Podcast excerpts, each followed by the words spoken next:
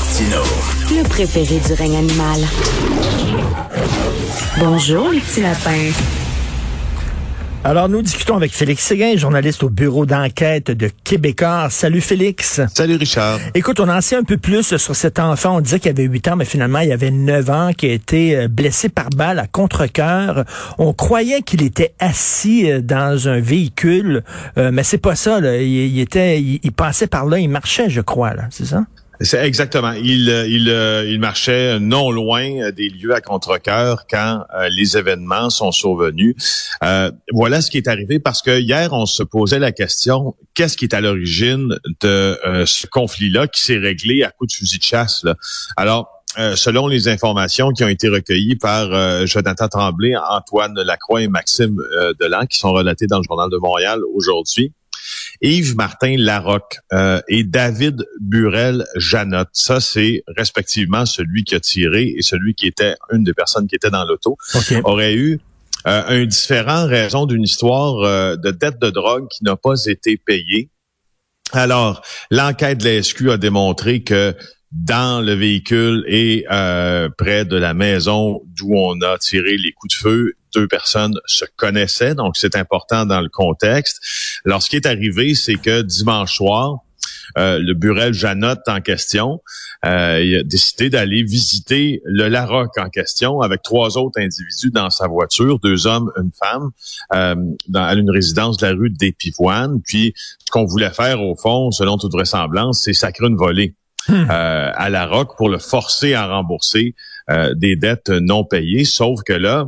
C'est des dettes de drogue, c'est ça? C'est ça, c'est des dettes de drogue. Ce que euh, le groupe n'avait pas calculé, c'est que la Rock est un passionné de chasse. Et là, quand la voiture venait se garer devant chez lui, il a ouvert le feu. Il est sorti de chez lui, il portait juste un maillot de bain, mais il y avait un fusil de chasse. Et là, il a tiré. Il a euh, bon, il a tiré sur Burel Janot en premier. Lui a été au moins atteint d'un projectile. Il a tenté de prendre la fuite. C'est pour ça que vous voyez les images dans le journal de ce véhicule qui a fait une embardée. C'est qu'il a perdu le contrôle en prenant la fuite. Il s'est retrouvé dans le fossé. Hier soir, on craignait toujours pour sa vie d'ailleurs. Euh, légère blessure pour des passagers, mais justement, l'enfant de 9 ans, où se trouvait-il? Il se trouvait sur un terrain d'un voisin et il a été touché à une jambe par une balle perdue. Puis là, il a reçu son congé de l'hôpital. Il est sorti du centre hospitalier. C'est épouvantable. Euh, c'est épouvantable. Il hein. aurait pu être euh, avoir une balle en, dans la tête, là. Ben non, mais c'est ça, tout à fait. Là. Alors, Bon, plusieurs accusations pour euh, pour le, la roque en question. Euh, c'est un grand, grand amateur de chasse, il semble. Là, on l'a accusé, par exemple, de tentative de meurtre, de négligence criminelle ayant causé des lésions sur une femme qui était dans la voiture, surtout sur l'enfant de 9 ans. Voix de fait grave, avoir déchargé une arme. Et euh, tu vois, mes collègues ont parlé à des gens qui le connaissaient. Euh, et euh, l'une de ses amies qui veut, préfère garder l'anonymat dit, je ne suis pas surpris, je lui ai souvent dit qu'il allait s'énerver, quelque chose de grave arriverait. Elle le décrit avec des problèmes pour gérer sa colère, ce à quoi je répondrais, no wonder, quand tu sors de chez vous en maillot de bain avec une arme, tu décides de tirer partout, d'après moi, ce serait un euphémisme de dire que tu as des problèmes de gestion de la colère. Euh, c'est surprenamment, par exemple, il n'a pas d'antécédent criminel euh, malgré beaucoup de mauvaises fréquentations qu'on lui impute. Pour ce qui est de sa, sa victime, Burel Janotte, lui, il y a un gros dossier.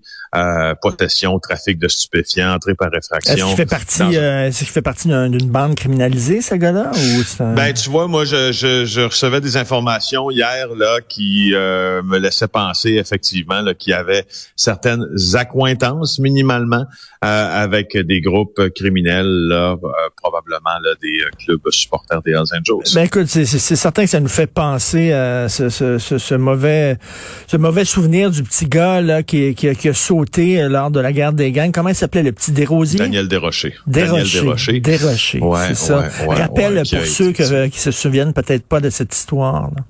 Eh ben oui, Daniel Desrochers a été euh, a été victime d'un attentat à la bombe raté sur la rue Adam dans le quartier Hochelaga Maisonneuve en pleine guerre des motards qui a duré de 1995 à 2001 à cheval sur 2002. Euh, les Hells Angels voulaient liquider un trafiquant euh, qui leur était opposé. Alors, il y a une bombe qui a été placée dans une Jeep. Euh, d'un trafiquant qui sortait de chez lui sur la rue Adam. Et euh, lorsque le trafiquant a pris place dans sa Jeep, on a décidé de faire la mise à feu de la bombe. La bombe a sauté. Daniel Desrochers jouait à côté. Et voilà, il a été atteint par des, des, des, débris de la Jeep qui a sauté, des débris de la bombe. Il en est mort. Sa mère a toujours lutté, bien qu'elle soit décédée maintenant, toujours lutté euh, pour euh, un meilleur encadrement, en tout cas légal, de ces gangs-là qui, rappelons-le, a tué son fils. Et il faut bien dire une chose, dans le cas de Daniel Desrochers aussi, puis on en reparlait euh, il y a quelques mois parce que ça faisait 20 ans que l'opération Printemps 2001 qui a mis fin à toute sa pratique justement à cette guerre des motards. on avait le commandant André Bouchard qui est un des policiers les plus euh, colorés qui n'a jamais occupé au SPVM. Et lui, ce qu'il nous disait, puis il faisait un signe avec sa main, il dit, c'est pas un attentat raté, Félix. Et là, il fait le signe d'une bombe. Il dit, la personne qui a pesé sur le détonateur, là, elle savait qu'il y avait des enfants qui jouaient pas loin. Elle dit, ben, pour moi, c'est un, il dit, pour moi, c'est un meurtre prémédité. Et et je te dis que euh, Bouchard n'a jamais mâché ses mots. C'est un des derniers policiers qui avait encore un franc-parler puis qui ne se cachait pas sur euh, euh, sous plein de, termes là, tu sais, qui sont un peu convenus. toute l'affaire du code d'honneur des gens qui sont dans la mafia ou dans tout ça, c'est de la foutaise totale. Exactement. Puis Boucher, Bouchard disait à partir de ce moment-là, et je vais te le citer, il dit ces hosties-là, il dit j'allais en faire mon devoir de les mettre en prison. La vérité, c'est qu'il n'y a jamais vraiment personne qui a été arrêté pour l'attentat à la bombe euh, raté qui a pris la vie. Euh, du petit Daniel Desrochers. On sait même que les Hells Angels, je pense par l'entremise de Maurice Boucher ou sous les ordres de Maurice Montboucher, qui était le guerrier à ce moment-là, auraient tenté de remettre un montant d'argent assez important à la mère du petit Daniel Desrochers afin qu'elle se taise, montant qu'elle a toujours refusé. Euh, et elle-même a été emportée par la maladie peu après. Écoute, j'ai écrit récemment, là, si vous voulez pas de gang de rue, puis de, de, de, de, mafia, puis tout ça, arrêtez de, de, de, leur donner de l'argent en achetant leurs services. Euh, tu sais, quand tu achètes de la drogue, tu vas acheter euh, euh, de la coke à, un gang de rue, ben tu leur donnes de l'argent, puis avec cet argent-là, ils vont s'acheter des armes à feu, puis tout ça. Et là, il y a des gens qui vont dire, t'es bien puritain, puis ça n'a pas de bon sens, puis voyons donc. Mais en même temps, c'est vrai, quand tu fais affaire avec ces gens-là, ben il y a des conséquences. Tu enrichis des bandits. Ben oui, ça, tu, et, tu, encourages et tu encourages cette euh, cette économie euh, illégales et tu leur permets de, de, se faire soit un fonds de guerre pour aller combattre d'autres gangs, puis quand ils combattent d'autres gangs, il peut avoir des victimes. Donc, c'est toute une roue qui est entraînée justement par une dépense qui est faite. Et tu veux euh, dire justement, tu veux me parler justement les, les, les bandes organisées, les, les, mafias du monde entier, euh, c'est vraiment tentaculaire. Tu as lu un texte dans le journal Le Monde, je crois, un éditorial. Oui, je voulais t'en parler. C'est intéressant l'éditorial du journal Le Monde parce que euh, c'est c'est rare en fait dans les dans les grands quotidiens, je trouve que l'on puis le monde en est un là, toute mm. pratique, c'est un des quotidiens les plus respectés sur euh, la planète. Ben c'est rare qu'on a des éditoriaux qui euh, dénoncent euh, la mafia, etc. Et là, le monde se fend d'un éditorial, ma foi, assez complet, où il parle des emprises tentaculaires des mafias dans le monde. Et euh, l'éditorial qui est, qui est non signé, qui est juste signé par ah éditorial du monde, ouais, effectivement, pour des raisons qu'on s'imagine. Euh, on, on dit que la mafia puis le crime organisé transnational est devenu une puissance un peu incontrôlable et sommes les États qui entretiennent ce phénomène-là, de le combattre et de réagir plus vigoureusement. Quant à moi, cette, cette, cet éditorial-là s'adresse au Canada aussi et sur et beaucoup en fait, qui même selon les autorités italiennes euh, a des lois un peu trop laxistes en matière de crime organisé, puis en matière de finances, puis en, fait en sorte que c'est un, c'est un terreau fertile, puis une terre d'accueil pour les mafieux qui viennent blanchir de l'argent ici.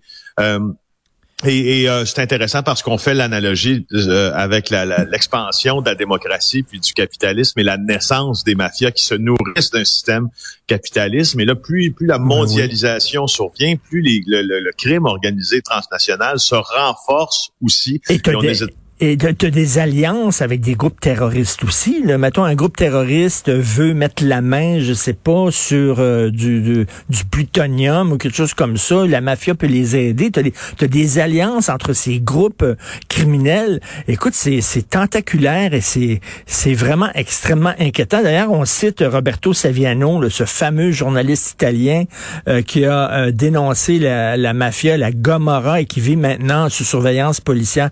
Écoute, moi, s'il y a une personne que j'aimerais interviewer au monde, c'est bien Roberto Saviano. Pas toi? Félix? Ben, j'aimerais beaucoup, mais il y en a plein, moi, de, gens que j'aurais aimé interviewer, puis il y en a quelques-uns sur la liste dont j'ai pu cocher le nom, notamment euh, l'un des policiers qui a euh, qui a arrêté puis qui a interviewé pendant de longues heures euh, l'un des mafieux qui s'est mis à table au début des années 80 en Italie et qui a donné suite et qui a fait en sorte que le maxi procès euh, présidé par le juge Giuseppe Borsellino a pu euh, avoir lieu. Un des premiers mafieux repentis qui a décidé de vendre ses collègues. C'était la première fois de l'histoire que ça se passait. Et ce policier-là, qui vit toujours euh, dans une, ben, je dirais pas où, là, mais en tout cas, qui est toujours en Italie, ça je peux le dire, mais il vit toujours avec une arme à la ceinture quand il répond à la porte parce qu'il dit la mafia n'oublie jamais et il nous a raconté toutes ses entrevues avec avec ce mafieux-là puis toute la, manière dont ces gens-là pensent. Il n'y a pas juste une rencontre difficile dans mon milieu, il y en a de très enrichissantes dont euh, cette personne en question. écoute, si on enlevait de l'économie légale, si on enlevait tout l'argent qui est généré par des activités illégales, tu sais, l'argent qui est remis dans l'économie légale, si on enlevait ça, ça serait une crise économique mondiale. on dirait que notre économie a besoin de cet argent-là qui vient du crime. Oui, puis la contribution des mafias qui investit, euh, titre l'éditorial du Monde aussi, chaque jour davantage, je souligne, davantage dans l'économie légale font en sorte que on dirait que le phénomène euh, c'est un peu utopique de penser qu'on peut faire cesser ce phénomène-là, mais que il devient beaucoup, beaucoup plus dur à contrôler maintenant que les mafias sont aussi dans les monnaies virtuelles. Euh, et euh, puis plusieurs des organisations mafieuses, n'oublient pas, là, favorise maintenant le Bitcoin plutôt que l'argent. Hmm. Euh, alors, euh, ah c'est à l'origine d'un nouveau type de criminalité. C'est vraiment euh, inquiétant. J'invite les gens à lire. Merci beaucoup d'avoir attiré euh, notre attention là-dessus. C'est un texte dans Le Monde, l'emprise tentaculaire des mafias dans le monde. Et c'est, vous allez voir que c'est vraiment assez, assez inquiétant et terrifiant. Merci beaucoup, Félix. On se reparle demain. Plaisir. Salut. Martino. Ne ratez plus rien. Cette émission est aussi disponible en podcast